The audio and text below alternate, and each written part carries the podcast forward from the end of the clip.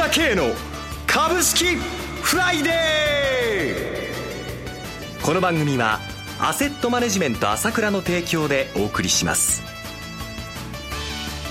皆さんおはようございます。岡本留美子です。朝倉慶の株式フライデー、今朝も株式投資で重要となる注目ポイントを取り上げてまいります。早速、アセットマネジメント朝倉代表取締役経済アナリストの朝倉慶さんと番組を進めてまいります。朝倉さん、おはようございます。おはようございます。よろしくお願いします。よろしくお願いします。まずこのいっしゅうかんいかがご覧になっていますか？そうですね、まあ、今週は厳しい相場になりましたよね、えー、昨日までは日経平均いつか続落でしたね。そうですね、やっとむいかぶりに反発しましたけども、今日海外の方がね、はい、また下げてますんで、また今日も寄り付き段階 S q ですけども、ちょっと厳しいというところでしょうね。はい、はい。まあ、しかしながら私前からお話ししましたけれども、日本の相場はそんなに下げませんよということですよね。これは日本株が出遅れていたというからことからでしょうか？そういうこともありますけれども、えー、やはり昨日の動きが典型的だったかなというふうに感じてるんですけどもね。と言いますと、にじ過ぎから急速に円安に動きまして、先物が買われたんですけれども、それはまあロイターの方で、えーはい、ジーピーアイエフ がね、あの株式の比率を にじゅっパーセント 超に上げるというようなニュースが流れたからなんですけれども、はい、ちょうどいちまんごせん飛んでろくじゅうえんぐらいのところだったんですが、一気に急騰したんですけれどもね、ええ、で今日はまた日経の一面、かんぽ生命株式投資拡大ということなんですけれども、まあ、とにかくこの年金基金、えー、公的年金はじめこういった資金がですね、えー、しがつ頃からずっとろくがつまで買ってたんですけど、これ何度もこの放送でお話ししてますよね、はい、ろくがつで買うのを一応ストップしてるんですね。なぜかというといちまんごせんえんの上に行ったからですよね。うーん、それが下がってくればもう買いたくてしょうがない、キャッシュのお金がもう山とあるわけですから、はいえー、これはもうそこ行ったら買ってくるということで、下値は硬いなっていうのがこれは私が言ってるだけでもなく、市場のコンセンサスとしてあるわけですから、それほど大きく下にはいきませんよという中で、ただちょっと海外の方がね、えー、だいぶ揺れていますから、まあ、その辺のところで、えー、多少どう出るかというところですよね、はい、では一旦お知らせです。株式投資に答えがある。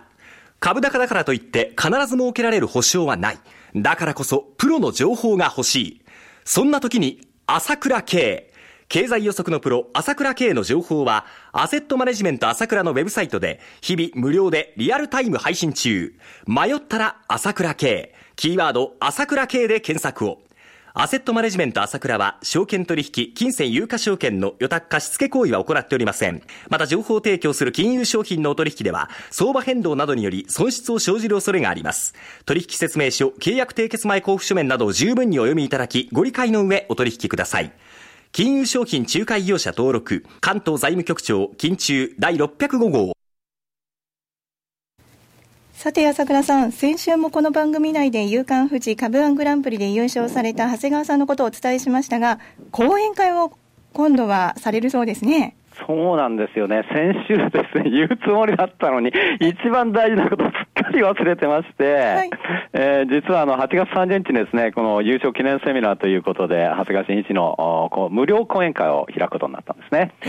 あの土曜日でじゅうにじはんから新宿の エスビーアイ マネープラザで行いますので、はいで申し込みなんですけれども、当社のホームページの開催予定セミナーの長谷川の ケーワン 優勝セミナーっていうのが書いてありますから、そこをクリックして申し込めばあの申し込みになりますので、現在のところですね、かなりあの先週告知しましたので、あのかなり人数が来てますので、やっぱりちょっともう抽選ということになってしまうと、抽選になるかもしれないですね。はい、抽選になってしまうんですけれども、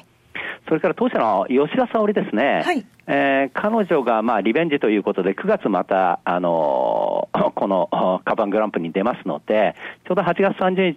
にちの開催なので、吉田沙織の方もどういう銘柄出すかということをですね、あのー、お話できる、いち早く新聞に出る前にお話できると思うので、まあ、あの楽しいセミナーになるんじゃないかと思う、思いますので、内容盛りだくさんということですね、そうですね、はい、振ってご参加していただきたいと思いますね。はい、はいさて株価の方に戻りますが、株式相場ですが、今実際どのような流れになってきているのでしょうか？そうですね、やっぱりこの地政学的リスクが拡大しているということですよね。で、現実にユーロ圏、ヨーロッパの方ではかなりやはりロシア経済に対する制裁ないしロシアからの制裁という双方摩擦が激しくなっている、直接的な影響を受けますね。えー、今日もまあそのシベリア上級はあまあ通さないかもしれませんよというようなことをロシアが言ってきていますけれども、経済的な影響も出てきています。はい、イーシービー の政策会合がありましたけども、やはりちょっとそのまあ本当デフレ傾向というところにこういう話が来てしまって、まあ、イタリアなんか完全に景気後退ということに入ってますので、ユーロ圏自体がおかしくなり、そのドイツの株なんかも高値からいちわり以上下げてますけどもね。はい、そのユーロ圏経済少しおかしい中で株式相場がというところはユーロ圏についてはあると思いますね。一方のアメリカは景気しっかりしてますので、まあ、その通常の調整というエリアだと思いますね。はい、で日本の場合は先ほど言いましたように直接的な経済的な影響を得るわけであの受けるわけではありませんので、もう下値をもう買いたいという欲は相当ありますので、そう大きく心配する必要はないと思います。ただ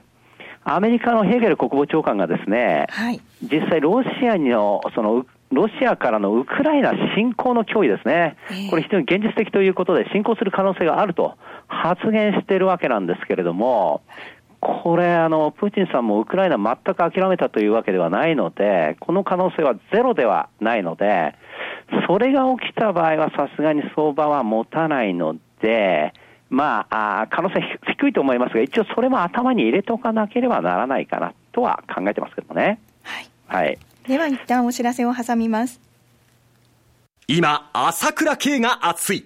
その鋭い分析力で注目を集める経済予測のプロ朝倉慶が代表を務めるアセットマネジメント朝倉では、日々の株式情報を無料でリアルタイム配信中。アベノミクスで上昇した株式相場、投資家はここからどう対処すべきか。迷ったら朝倉慶、キーワード朝倉慶で検索を。アセットマネジメント朝倉は証券取引、金銭有価証券の予託貸付行為は行っておりません。また情報提供する金融商品のお取引では相場変動などにより損失を生じる恐れがあります。取引説明書、契約締結前交付書面などを十分にお読みいただき、ご理解の上お取引ください。金融商品仲介業者登録関東財務局長金中だいろっぴゃくごご。では朝倉さん、こうした状況の中、株式投資となる重要な注目ポイントをお願いします。そうですね、まあ、日本の相場は強いから大丈夫ですよとは言うものの、やはりここに来て、えー、人気株が下げた、あその中で物色対象が変わってくると、まあ、そういった流れはあると思いますので、はい、そこは意識しておく必要があると思うんですね。はい、で現実にしちがつ相場を引っ張ったっていうのはミクシーでありサイバーダインであり日本通信といったところだったんですけども、はい、これがこの直近でやっぱりやりすぎということもあったとは思うんですけども、どこかで調整ということはあまあこれはみんな思ってたことだと思うんですけれども、それがまあこれをきっかけにですね激しく来ていますので、ここはやはり注意する必要がありますね。うん、例えばミクシーなんですけども、はちがつよっかにろくせんろっぴゃくろくじゅうえんつけて、昨日のザラバ安値がよんせんよんひゃくにじゅうえん、立ち合い日わずかよっかかんで さんじゅうよんパーセント を下落しているわけですよ。えーえー、それからサイバーダインなんですけども、こちらははちがつついたち よんせんにひゃくろくじゅうごえんに対して、えー、昨日が さんぜんさんじゅうえんまでザラバ安値つけましたので、これは立ち合い日いつかかんで にじゅうきゅうパーセント の下落なんですね。はい、まあ、日本通信なんですけども、これはしちがつさんじゅうにちにせんにひゃくさんじゅうごえんつけたんですけども、昨日のザラバ安値きゅうひゃくごえん、そこで立ち合い日なのかかんで にじゅうななパーセント でしょう。かなり人気になって、えー、買われてきたあないし、えー、みんなしてワンワンワンお祭りのごとくやってましたので、それがここまで急落したとなるとですね、はい、やっぱり一時的にですね、えー、気分が落ちるないしはですね、あのその玉関係が苦しくなるということは現実に起きていると思いますよね。短期間でこれだけ下げるっていう、うん、そうですね、やはりどっかでこれ急騰しているので、まあ、こういう日が来るということは思っていたと思うんですけれども、やっぱり何かをきっかけにですね、えー、こういうことが起こるんだわけですよね。まあ、円に上がるわけではないので、からそれからまあソフトバンクね、市場の人気なんですけれども、これもまあ T モバイルがね、あの買収断念と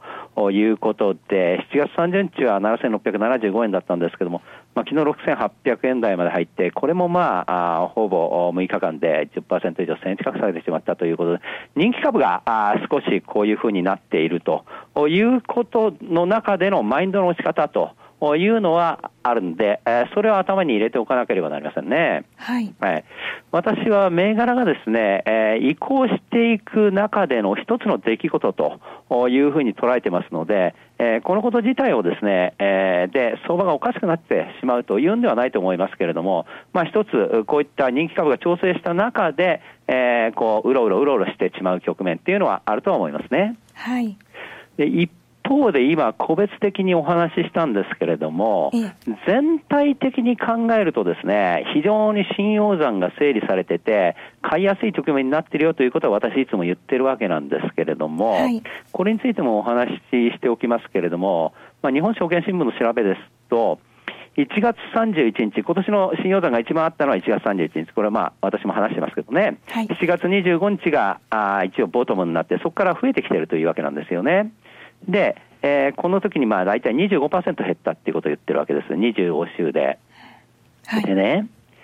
そのボトムをつけてからやはり相場が非常に軽くなってくるので上がってくる可能性が高いんですよということなんですけれどもね、えー、例えば昨年なんですけれども、やはりごがつさんじゅういちにち、まあ昨年もごがつまで散々やったじゃないですか。ごがつは荒い展開でしたね。そうですね、はい、それからじゅういちがつにじゅうににちまで、えー、ずっとあの信用残が減っていくわけで、そこでボトムでやはりにじゅうごしゅうなんですね。で、はい、その時 じゅうよんてんろくパーセント 減になったというんですけど、やっぱりここをボトムにして相場上がってきてるわけだ。はい、で一昨年もそうなんですよ。一昨年も、えーえー、やっぱりごがつじゅういちにちに信用残がわーって固まったんだけど、はい、じゅういちがつにじゅうににちにかけてずーっと減って、およそこれにじゅうはっしゅうなんですけれども、はい、ここで にじゅうにてんよんパーセント 減ったっていうんですよ。はい、でそこをボトムにしてアベノリスクの、アベノミクスの相場が始まったじゃないですか。はい、えー、こういうふうに、まあ確かに個別でそういうミクシーとかサイバーダイみたいな問題はあるんだが、全体として、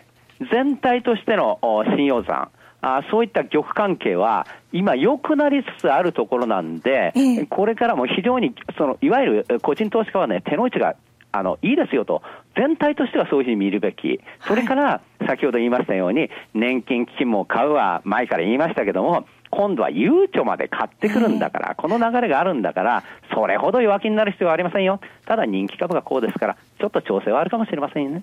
そんな感じで見ておけばいいと思いますよ。はい、朝倉さん、今朝もありがとうございました。お話はアセットマネジメント朝倉代表取締役経済アナリストの朝倉圭さんでした。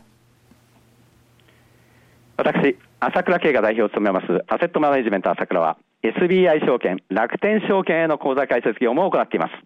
私どものホームページから両証券会社の口座を作っていただくと、週にかい無料で銘柄情報を提供するサービスがあります。ぜひご利用ください。それでは今日は週末金曜日、頑張っていきましょう。この番組はアセットマネジメント朝倉の提供でお送りしました。最終的な投資判断は皆様ご自身でなさってください。